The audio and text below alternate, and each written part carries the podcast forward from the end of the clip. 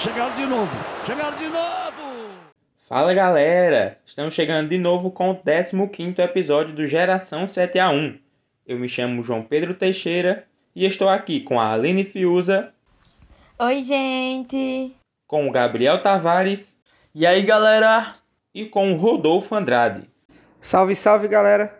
E hoje temos convidado, e que convidado, viu? Uma presença ilustre, diga-se de passagem. Estamos aqui com Paulo Júnior, que além de um grande amigo, é um graduando em jornalismo, assim como a gente, e colunista do Fubá, juntamente com Rodolfo, que também faz parte desse portal de notícias daqui da região do Cariri. Oi Paulo, obrigado por ter aceito a participação e seja bem-vindo à décima quinta edição do nosso podcast. E aí pessoal... É um prazer gigantesco participar com vocês. Vou adorar conversar. E como vocês já devem ter visto no título, hoje nós vamos falar sobre a Copa América e tudo que envolve esse campeonato dentro e fora de campo, porque as polêmicas não param e a gente não poderia deixar de falar sobre isso. Contextualizando para quem não lembra ou ainda está um pouco por fora, de uma forma bem simples, originalmente, Colômbia e Argentina seriam os países sede dessa Copa América. Porém, meses antes do início da competição, a Colômbia pulou fora da realização do torneio, alegando que seria inviável por conta de questões sociais que vêm acontecendo no país, com ondas de protestos e manifestações por parte da população colombiana. Dias depois, a Argentina também vetou a realização do torneio no país, alegando que os números da pandemia da região ainda estavam elevados e receber a Copa América seria um risco para todos, né? Dadas as circunstâncias, a CONMEBOL chegou a cogitar o cancelamento da Copa América, visto que já estava em cima da hora e não tinha como arrumar outra sede em tão pouco tempo. Eis que, como no passe de mágica, como quem responde empresa que produz vacina para adquirir e salvar sua população, só que não, a C B F, juntamente com o governo federal, respondeu o e-mail da CONMEBOL em menos de doze horas, aceitando sediar novamente a Copa América aqui no país, em meio a esse caos que a gente está vivendo. Entre alguns prós e vários contras, casos de assédio envolvendo o presidente da C B F, Rogério Caboclo, manifesto contra a competição por parte dos jogadores da Comissão Técnica do Brasil, o campeonato começou, está acontecendo e no momento dessa gravação está rolando a terceira rodada da fase de grupos. Então, é, eu acho que a gente tem que levantar esse ponto que os países que iriam sediar antes a Copa América, eles desistiram, um pelos motivos políticos e sociais, com grandes manifestações que estão acontecendo no país, e o outro pelo motivo do grande número de casos e de mortes de Covid. E o Brasil hoje se encontra com esses dois grandes pontos acontecendo atualmente no país. E mesmo assim, o país aceitou sediar. E a CONMEBOL, ela não é besta. Ela sabia exatamente, quando ela atirou no Brasil, que o Brasil iria querer sediar a Copa América, entendeu? Então, acho que também a gente tem que começar esse programa é, visando também observar qual é o olhar que os países estrangeiros, até no, os países estrangeiros, até nos países vizinhos, têm sobre a gente. Eu acho que tipo, é um ponto que a gente já tem que começar o programa pensando nisso.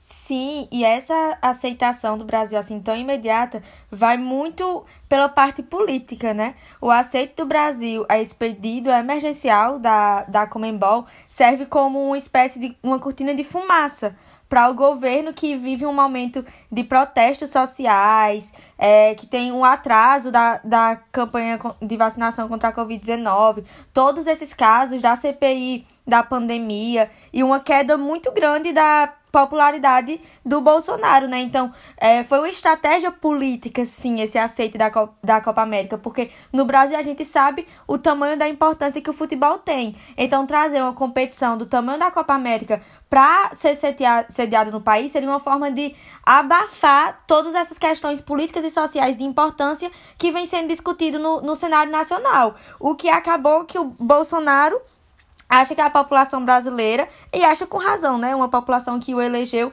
seria tão tola e tão estúpida ao ponto de cair nessa, nessa ideia mesmo de que a gente iria esquecer todos os problemas que a gente enfrenta para estar tá na frente da televisão assistindo a Copa América.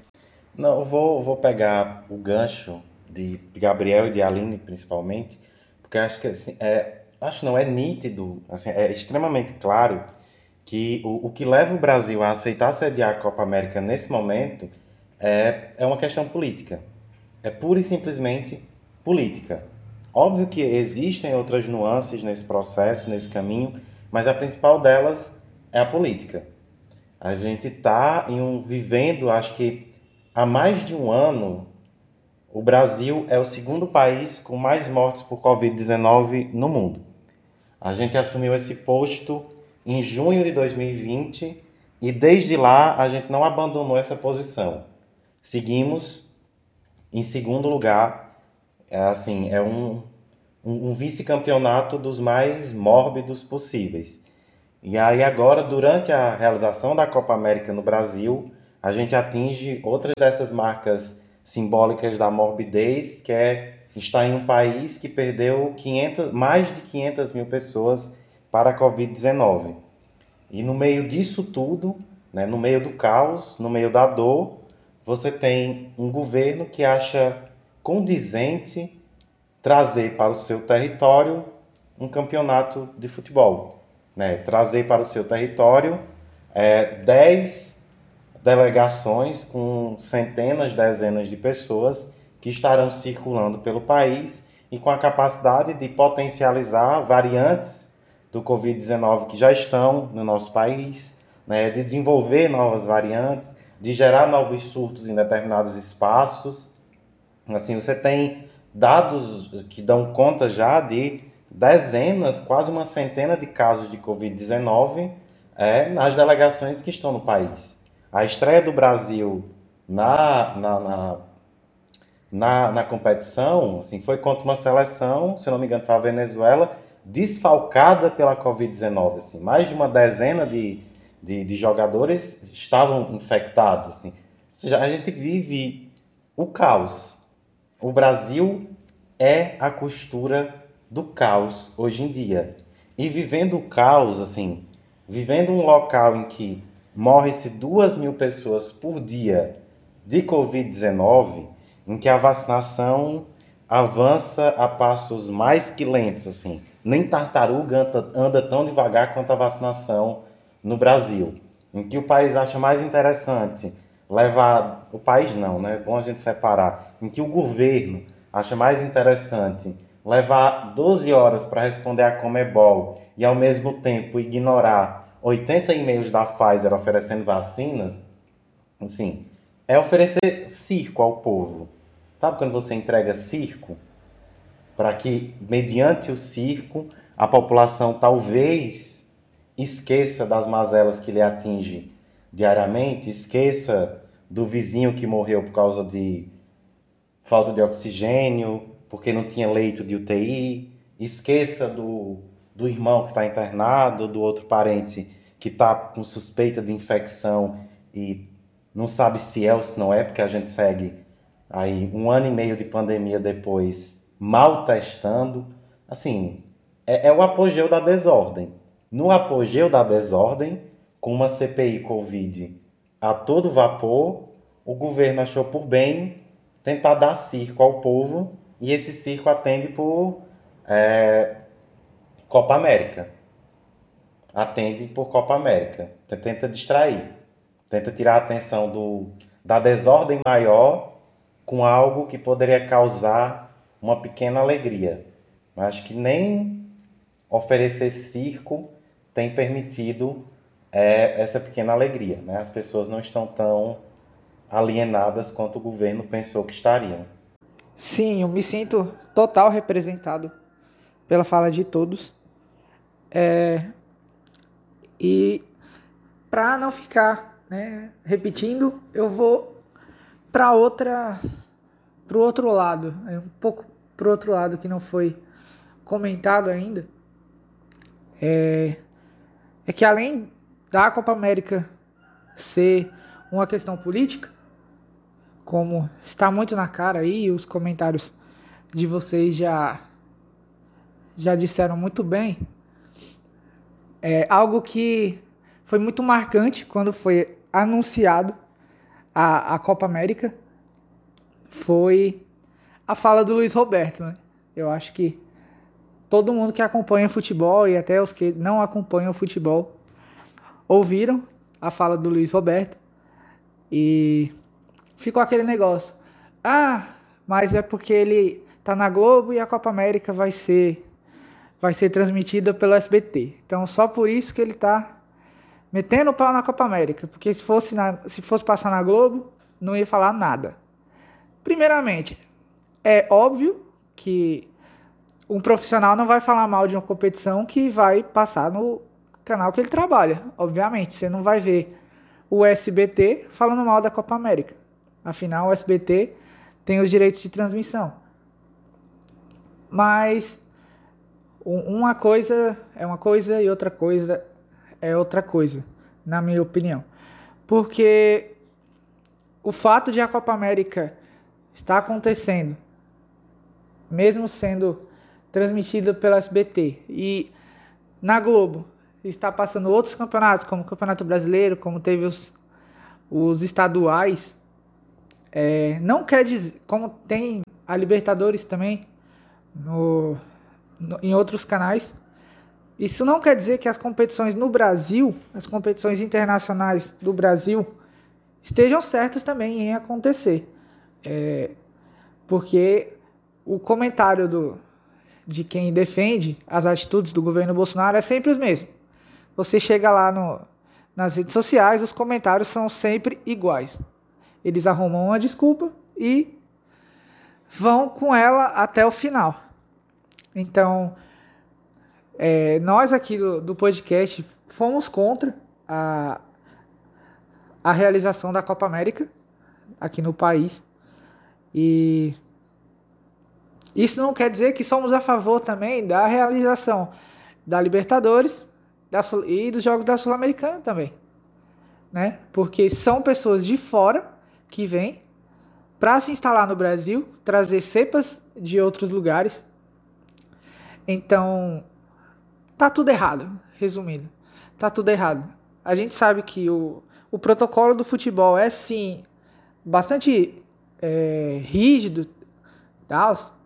É, não me lembro de nenhum caso de jogador que tenha morrido de covid dezenove, mas é, envolve muita gente, não envolve só jogadores, né? Envolve imprensa, envolve demais funcionários do clube, envolve também pessoas de hotel, tudo mais, de concentração, que vão ter contato com essas pessoas infectadas, como aconteceu com os jogadores da Venezuela, do Peru, da Bolívia. É... Ah, eles foram, foram diagnosticados com a Covid e já, e já foram isolados. Tá, mas e as pessoas que tiveram contato, né? Então essa é a grande questão. Acho que é uma questão assim, a ser ponderada também é que as coisas acontecem em um... Assim, a situação pandêmica que o, que o país vive hoje é comparável assim, a um pico de primeira onda. Assim, sabe? Quando você não... Você ainda está entendendo como conviver com o vírus ou como combater o vírus. Né? Assim, a gente está literalmente na contramão do mundo inteiro. Assim, o... A realidade é que hoje, a preço de hoje, de junho de dois mil e vinte e um, nós até poderíamos, como país, como nação, estar contente com o, a, o Brasil sediando mais uma edição da Copa América pela representatividade pro torneio, do torneio para o continente. Se houvesse ocorrido no tempo devido, assim, um investimento adequado no combate à pandemia, na, na aquisição de vacinas, assim, existiria possibilidade para isso. Existiria possibilidade para isso.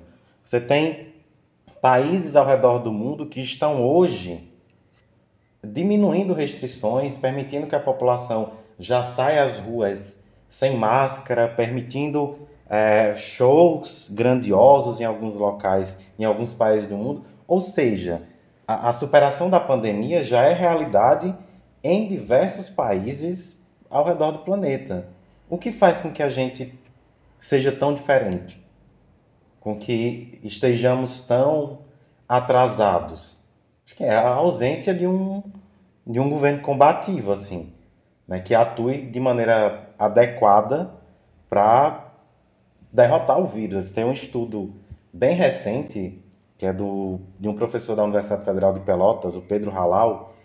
É, segundo esse estudo, se o Brasil tivesse atuado na média, se a gente não está nem, sei lá, sonhando com uma atuação maravilhosa. Na média, se nós tivéssemos agido na média do que a maioria da população, da, dos governos mundiais fez, quatro, três de cada quatro mortes no país poderiam ter sido evitadas. Ou seja, setenta e cinco por cento das pessoas que morreram vítimas de covid dezenove não precisariam morrer, não teriam morrido. Agora que a gente atingiu essa triste marca de mais de quinhentas mil mortes, isso significa, em números redondos, que ao menos trezentas e setenta e cinco mil vidas teriam sido evitadas. Aí, nesse, nessa circunstância, provavelmente daria para a gente estar tá feliz comemorando mais uma Copa América no Brasil. Agora, quando a gente está na contramão, quando a, gente, quando a, a nossa população ainda morre porque não é vacinada, porque não tem mais o que fazer, porque existe o apogeu da ausência, aí é muito difícil aceitar passivamente a realização da Copa América no país, assim. E aí, só para não me estender tanto quanto eu já me estendo, é só ponderar uma coisa, que assim, os direitos de transmissão, no, de transmissão também são uma, um aspecto bem assim interessante. A Globo tem problemas, com, problemas processuais, inclusive, com a CONMEBOL, desde a rescisão do contrato com a Libertadores. Existe um, um, um processo milionário que tramita na Justiça Internacional, se eu não me engano, na Suíça, é, em que a CONMEBOL é, exige pagamentos da Globo, da, assim, pagamentos milionários mesmo. É, a Globo tentou um perdão junto à CONMEBOL, segundo alguns jornalistas especulam, ano passado. Isso não, não ocorreu, não houve entendimento para que ela voltasse a disputar direitos de transmissão. É, e aí você tem uma transmissão, a transmissão da Copa América no S B T, e você tem o presidente se vangloriando desse fato, né, da transmissão do torneio não ser na T V Globo, ser no S B T. Na estreia do, da seleção brasileira, ele posta uma foto assistindo o jogo e apontando para o logo do S B T. O ministro das Comunicações é genro do Silvio Santos, que é dono do S B T. Na transmissão, durante a transmissão, a emissora solta um versículo bíblico que diz que é de bom, é, para ficar em termos mínimos, que não é de bom tom criticar o governo. É uma emissora com jornalismo fraco. Sim, só um, um parâmetro. É uma, uma emissora alinhada. Muito alinhada. E lá vem mais! E lá vem mais! O pior de tudo é que essa Copa América tinha tudo para não acontecer. Porque, para quem não sabe, a Copa América aconteceria um ano seguinte após a edição de outra Copa América, como foi a Copa América de dois mil e dezenove, também aqui no Brasil, só por um motivo. Porque a Eurocopa acontece no ano seguinte à Copa América. Então, eles colocaram outra Copa América junto no mesmo ano da Eurocopa só para igualar o calendário. Só por isso que aconteceu uma Copa América em dois mil e dezenove e iria acontecer outra em dois mil e vinte, que acabou não acontecendo por conta da pandemia, e não devia ter acontecido também esse ano, como está acontecendo, também por conta da pandemia. Então, como era só para igualar os calendários junto com a UEFA e os seus campeonatos, o ideal seria cancelar essa Copa América, mesmo que fosse motivo de perdas milionárias por parte da CONMEBOL, porque, mas esse seria o sacrifício que eles fariam em prol desse momento pandêmico, porque todo mundo está se sacrificando nesse momento, né? Diante desse cenário de desvalorização, tanto financeira, é, teve também uma grande desvalorização do, do jogo do futebol em si, né? Porque antes da competição iniciar, pouco se discutiu sobre as equipes, sobre quem seriam os favoritos, quem seria o artilheiro, justamente porque essa, é, tinha um assunto, uma temática muito mais importante acima disso, né? Que o, o que mais se falou era se a Copa América deveria ou não ser realizada. Então, é, são vários fatores que indicam que essa Copa América está sendo realizada é, na hora errada, no lugar errado. E aí, pouco se está olhando para o futebol em si, né? Que deveria ser a principal questão da competição. E Rodolfo falou um pouco sobre a questão da, dos casos de Covid. E o, apesar dos protocolos de segurança que a CONMEBOL estabeleceu que seriam realizados testes de Covid a cada quarenta e oito horas nos membros da, das seleções, que eles não, eles não podem sair do hotel, exceto para as viagens e para os treinamentos. É, também é proibido durante as partidas cuspir ou assoar o nariz, assim como beijar a bola, que são situações como, como proibir isso, né? A gente até comentou, comentou nos grupos o quanto essa regra causa, causa um pouco de, de comédia mesmo na, na, quando a gente lê, né? E também é, é vetada a troca de camisas ou de qualquer item. Só que apesar de todos esses protocolos de segurança, que de acordo com... com a confederação, é muito confiável, é, com cinco dias de competição, já, já chegaria a oitenta e dois o número de casos de contaminados por covid dezenove envolvidos na Copa América, né? Entre eles jogadores, membros das delegações e prestadores de serviço para o evento. Então, se com cinco dias de competição a gente chegou a quase cem, vamos esperar para ver qual será esse número até o fim do, do campeonato, né? E o que nos resta é torcer para que não, não aconteça nada, nada mais grave, né? Que não venha a ocorrer nenhuma morte e que esses protocolos passam a, passem a ser seguidos à risca mesmo, porque a gente tá vendo que não tá sendo efetivado, né? Com mais de oitenta casos em cinco dias de competição. Eu, eu acho esse número muito, muito absurdo mesmo. E mais uma vez, por quê? Porque não deveria estar sendo a, não deveria estar acontecendo a competição, visto que estamos num país que vive aí um pico de, de transmissão do, do coronavírus. Deixa eu fazer uma pergunta para vocês. É, porque, enfim, vocês acompanham o futebol muito mais que eu. É, vocês acham possível, realmente possível, com, é, fiscalizar o cumprimento desses protocolos dentro de campo, por exemplo? Ah, não tem como. Assim... Os números de casos é, comprovam que não, né? Pois é, porque futebol é um esporte de contato. Então, de que, que adianta proibir o, o jogador de beijar a bola se ele vai esbarrar no, no jogador do seu time, do time adversário, no instante seguinte, né? Exatamente. Esse protocolo é simplesmente para dizer, ó, temos um protocolo. Ponto. Mas isso aí não, não tem como seguir. É, é impossível, é inviável. E, inclusive, né, o, o ministro da Saúde, o Marcelo Queiroga, já... se arrependeu de ter trazido a Copa América para o Brasil, né? E lá vem eles de novo. Olha só que absurdo. Ei, galera, e também puxando um pouco pro assunto, é, o que é que vocês acharam da manifestação dos jogadores brasileiros?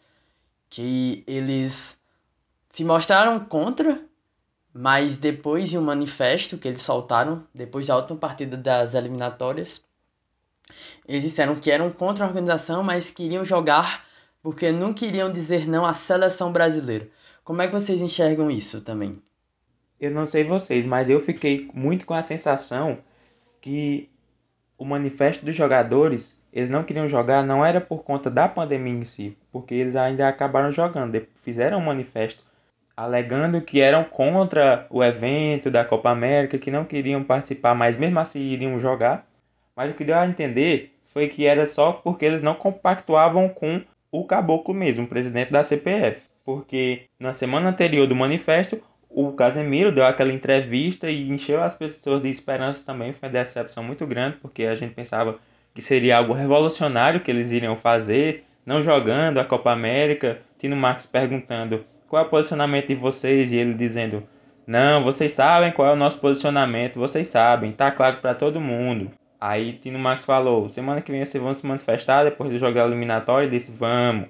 Aí a gente vai dizer o que, é que a gente acha. Aí após o jogo, lançaram nas redes sociais o manifesto, apenas dizendo que eram contra e iriam jogar mesmo assim. Então isso foi muito decepcionante, principalmente depois da entrevista do Casemiro, e isso deu a entender que era só por conta que eles não compactuavam com o Caboclo mesmo porque, entre esse intervalo da entrevista do Casemiro e o manifesto deles depois do jogo da eliminatória, o Caboclo foi afastado por trinta dias, que a gente sabe que talvez até volte, mas nesse momento ele está afastado e foi essa a minha impressão. Trazendo aqui também uma curiosidade para vocês, para quem não sabe, o presidente Bolsonaro, né, tentou intervir no comando da seleção brasileira. Ele preferiu, ele conversou com o Caboclo, depois o Caboclo veio a desmentir dizendo que isso não teria acontecido, mas o presidente queria que o Tite fosse demitido, porque ele não compactuava com o governo federal, com as atitudes do governo, e queria que o Renato Gaúcho assumisse o comando da seleção brasileira, por conta que ele era alinhado com o governo federal, né?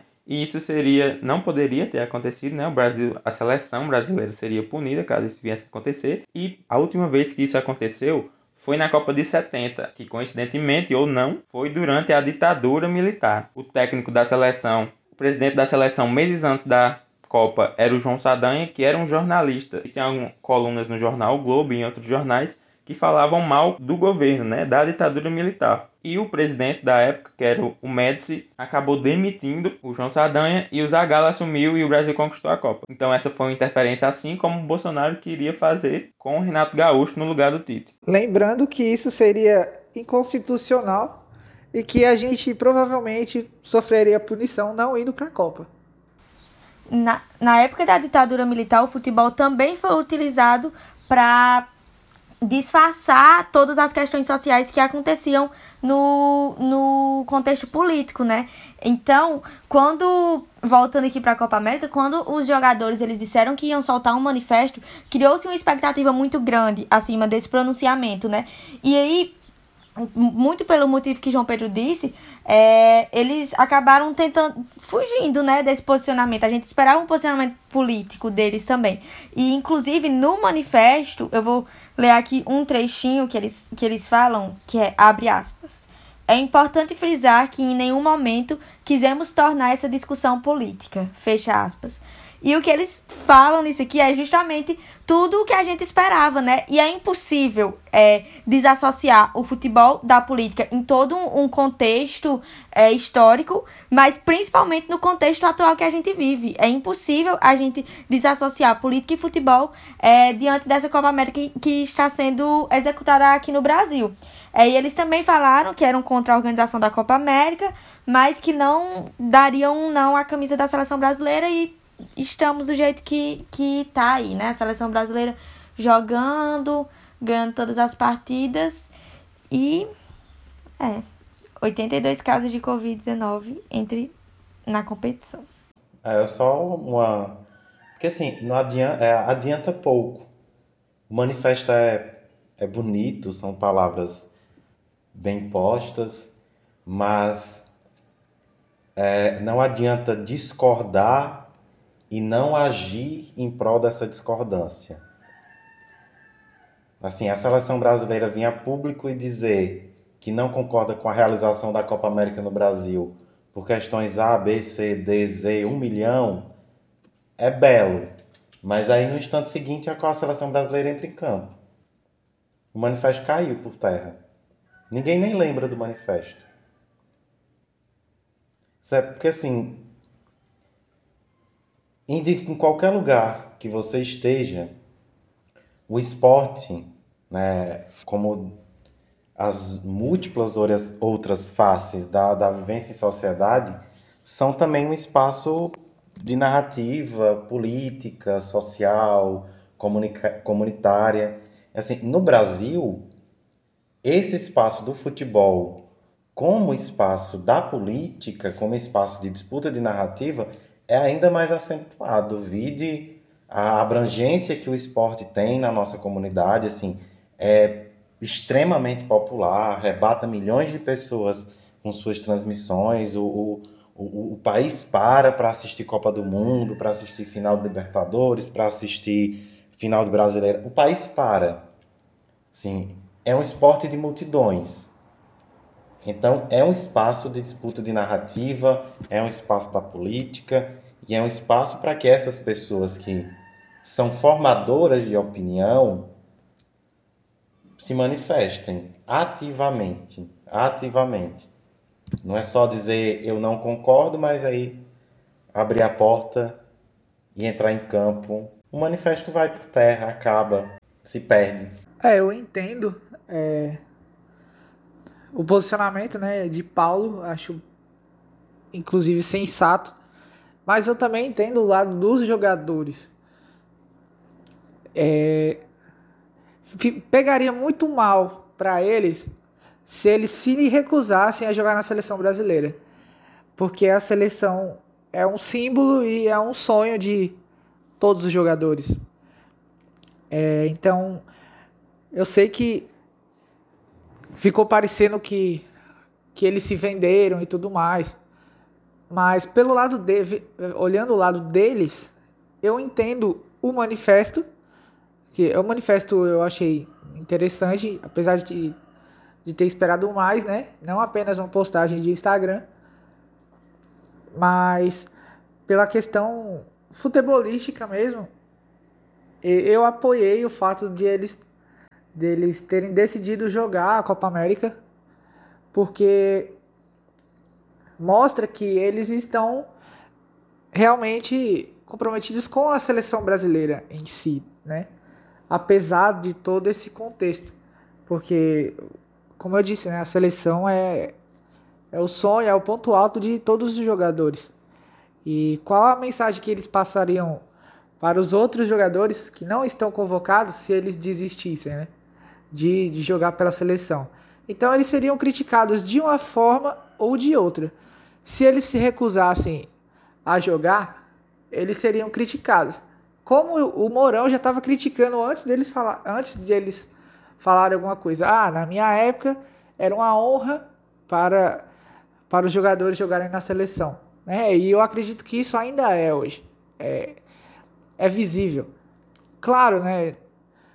Não, não vai ter aquela raça que tinha antes, porque são outros tempos, é, os jogadores são diferentes, né? É outra, outra sociedade.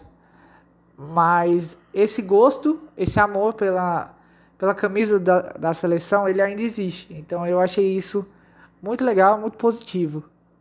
Se é que dá para tirar alguma coisa positiva aí dessa, dessa ocasião. Assim, compreendo também. Acho que há, existe esse espaço do, do desejo de empunhar a camisa e de representar a seleção brasileira. Mas, assim, eu acho que nesse contexto, entre o silêncio e o manifesto, o silêncio. O manifesto é... Ele é irrelevante. Ele é irrelevante. Assim, ele não, não traz grandes contribuições para o debate público. A seleção não se retira da competição. Passa uma...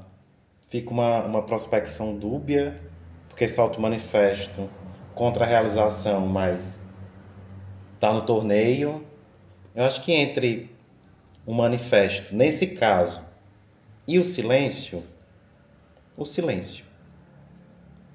Opta-se pelo silêncio e joga, sem criar um mise-en-scène. Assim, porque fica a, a percepção de um mise-en-scène. Assim, eu crio uma cena, mas aí vou e jogo.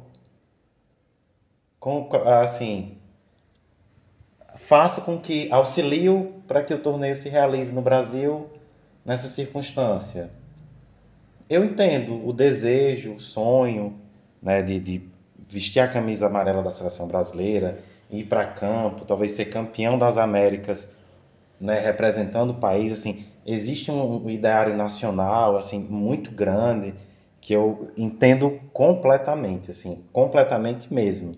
Acho que o ponto nesse aspecto é, já que o manifesto traz, concordo com o João Pedro, muito mais as tensões, às vezes, internas do que externas, é, e não há encaminhamento objetivo, não houve depois, para uma negativa de entrar em campo. Então, o manifesto fica vazio, fica perdido no seu sentido inicial, assim, pelo menos na minha perspectiva. E às vezes passa uma, uma, uma percepção equivocada dos próprios jogadores, né? Assim, óbvio, eu não considero em nenhum momento que eles tenham se vendido, lógico que não. Isso nem passa pela minha cabeça, em hipótese alguma. Eu acho que estão motivados pelo desejo é, de, de jogar, né? Pelo desejo de representar o Brasil na competição. Porém, se não, não haveria saída, opte, assim, vai, joga e pronto, assim, mas não cria um mise-en-scène. Eu achei, eu achei eles um pouco covardes em relação às coisas, porque eu acho que eles realmente eles criaram uma super cena em relação a tudo, e eles não, não... Não é que eles não cumpriram, mas, tipo assim, eu esperava que isso fosse mais falado, que eles falaram muito de nós vamos se manifestar, nós vamos se manifestar, e eu esperei muito por isso, e o, o que ficou parecendo pra mim é que, é, no primeiro momento, quando eles dizem isso, eles recebem uma pressão e, elas, e eles cedem essa pressão. Então, eu achei um pouco de covardia. Porque eu me lembro muito bem o que aconteceu com Black Lives lá nos Estados Unidos, quando os jogadores da N B A e N F L é, cancelaram suas várias rodadas da, da sua competição para, por questões políticas, para entrar nessa briga, entendeu? Do Black Lives. E quando acontece aqui algo no Brasil, que é o país deles, mesmo, mesmo muito jogando na Europa, eles não, eles não têm, tipo, eles não têm essa mesma visão política de luta, tá ligado? O próprio, tipo, Neymar, que puxa é, super a, a, a pauta antirracista lá, lá na Europa, ele não consegue chegar no território brasileiro e fazer a mesma coisa. Em um contexto político, ele não consegue a mesma manifestação, ele não tem a mesma visão quando as coisas acontecem em seu território. Então, eu fiquei muito decepcionado por isso. Porque eu fiquei muito com a atitude dos jogadores da N B A e da N F L, que o que eles fizeram foi incrível. E os jogadores brasileiros, eles não conseguem. É tanto que é, vários times da Europa e vários campeonatos da Europa, eles fizeram manifestações em apoio ao Black Lives. E aqui no Brasil, que a gente vê, até nos campeonatos nacionais, é muito pouco o apoio que aqui dentro do futebol a gente dá a questões sociais e políticas, tá ligado? Eu acho que eu achei muita covardia e eu me decepcionei bastante, tá ligado? Eu acho que a queda do caboclo, do caboclo mudou muito a situação. Eu, po, poderia ser que na entrevista do Casemiro, naquele momento, eles estivessem pensando em algo mais radical. Mas com a queda do caboclo, eu acho que o clima deu uma melhorada e, e talvez eles tenham mudado de ideia ou então decidido fazer algo mais é, menos radical, no caso. Mas assim, a própria queda do caboclo não é bem uma queda, né? É um afastamento. Assim, é um, um, simplesmente um afastamento. Dependendo do, do desenrolar dessas questões, ele pode reassumir o posto de mandatário da C B F daqui a pouco. E o caboclo saiu, assumiu um coronel. Coronel Nunes. Que é tão, é tão alinhado às perspectivas de realização da, da Copa América no Brasil quanto o caboclo. Então, é, é, sabe assim, você muda as peças, mas o jogo é o mesmo. É que teve também a questão do, do autoritarismo, né? Do, do caboclo, que não pegou bem entre os jogadores. Ele que vazou, né? Algumas conversas de, de que ele foi no, no vestiário antes do jogo contra é, o Equador, se eu não me lembro, não me recordo bem. Que ele falou algo como é, eu mando, vocês obedecem, algo do tipo, e, e isso caiu muito mal. Então acho que também teve esse peso que, que saiu, né, a partir do momento em que ele foi afastado. E lá vem mais, e lá vem mais. Só para complementar, é, que João Pedro falou sobre o posicionamento do, do Casemiro, e também teve um, uma fala do Marquinhos que repercutiu bastante, né, que ele disse, abre aspas, todos têm o direito de ter sua opinião política, mas que faça em casa, não com a camisa da seleção. Fecha aspas. E aí, eu não sei. Eu trago aqui a fala pra gente refletir um pouco sobre isso, porque vai totalmente contra o que eu acredito que o futebol seja, né? Pra mim, o futebol é um, um instrumento de, de mudança social, um instrumento de, de luta social, sim, por todas as suas características. É, e quando ele traz essa fala, ele quer totalmente desassociar o esporte de, dessas questões políticas, das questões que realmente importam para a sociedade. E eu sou totalmente contra, contra essa ideia, né? E aí eu trouxe só para contrapor também um, um, um pouco isso, o, o posicionamento. Porque a gente tem que enxergar a situação de forma geral. A gente sabe que a seleção brasileira é formada por uma grande maioria de, de pessoas da elite, né? E essas pessoas da elite, consequentemente, são vários ali que concordam com, com o governo Bolsonaro, são vários que votaram no Bolsonaro. Então, trazer uma fala como essa do Marquinhos vai muito em, em, em concordância com isso, né? Com, com esse tipo de contexto de quem são aquelas pessoas, de quais são seus posicionamentos políticos. E eu acredito que, é em, em, em desasso... que não dá para desasso... desassociar o futebol da política, diferente do que o Marquinhos está dizendo, que a gente tem que ter essa nossa opinião política só em casa, né? Não, a gente tem que ter nossa opinião política, nosso posicionamento em casa, na no futebol, na faculdade, no trabalho, em todos os lugares. E principalmente no, no esporte que move tantas pessoas, que envolve tantas, tantas questões, né? Porque é, é, transforma vidas o futebol. Então, acho que não, não tem como é, fazer, ter a minha opinião política somente em casa, mas eu vou levar minha opinião política para debate sobre o esporte, para dentro do estádio, ali, mesmo que seja enquanto torcedor ou enquanto jornalista. Pegar só uma observação, porque só isso acho que daria uma outra discussão. Mas assim, eu acho que é uma frase que reflete muito uma nuance que a gente às vezes esquece do, do esporte. É, acho que principalmente do, do futebol no Brasil. Porque a gente está lidando com empresa privada. A C B F é uma empresa privada, a CONMEBOL é uma empresa privada, os clubes, no fundo, no fundo, são empresas privadas. É, e isso tem, tem peso, tem consequências, circunstâncias, porque assim, é, são empresas privadas lidando e movendo é, com sensações e paixões de multidões. Assim, no fundo, no fundo, é, é um pouco isso.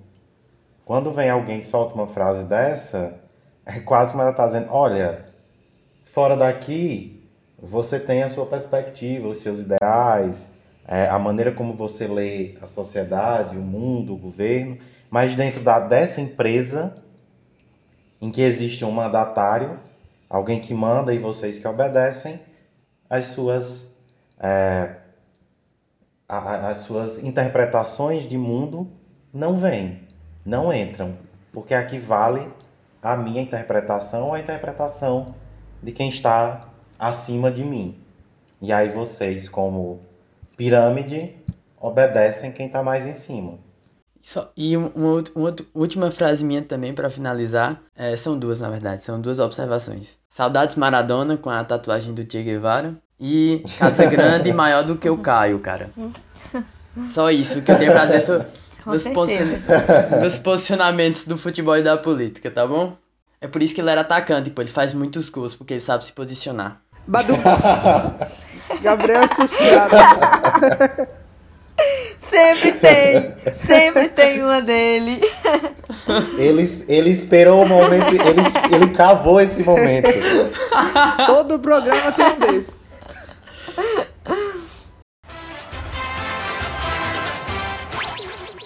E estamos chegando ao fim de mais uma edição do nosso programa. Queria agradecer aqui a Paulo pela participação, porque suas palavras são sempre bem importantes, sempre bem colocadas, e é sempre um prazer ouvir o que você tem a falar, Paulo. Muito obrigado e já está convidado para as próximas edições, viu? Estou às ordens, foi um prazer gigantesco. Então, gente, aproveita também para seguir a gente lá no Instagram, que estamos sempre ativos com publicações diárias para manter vocês informados, não só sobre o podcast, mas também de tudo mais importante sobre o universo do futebol no Ceará, no Brasil e no mundo. O perfil é o arroba podcast Geração sete a um. Então é isso, galera. Fiquem com Deus e até a próxima. Acabou!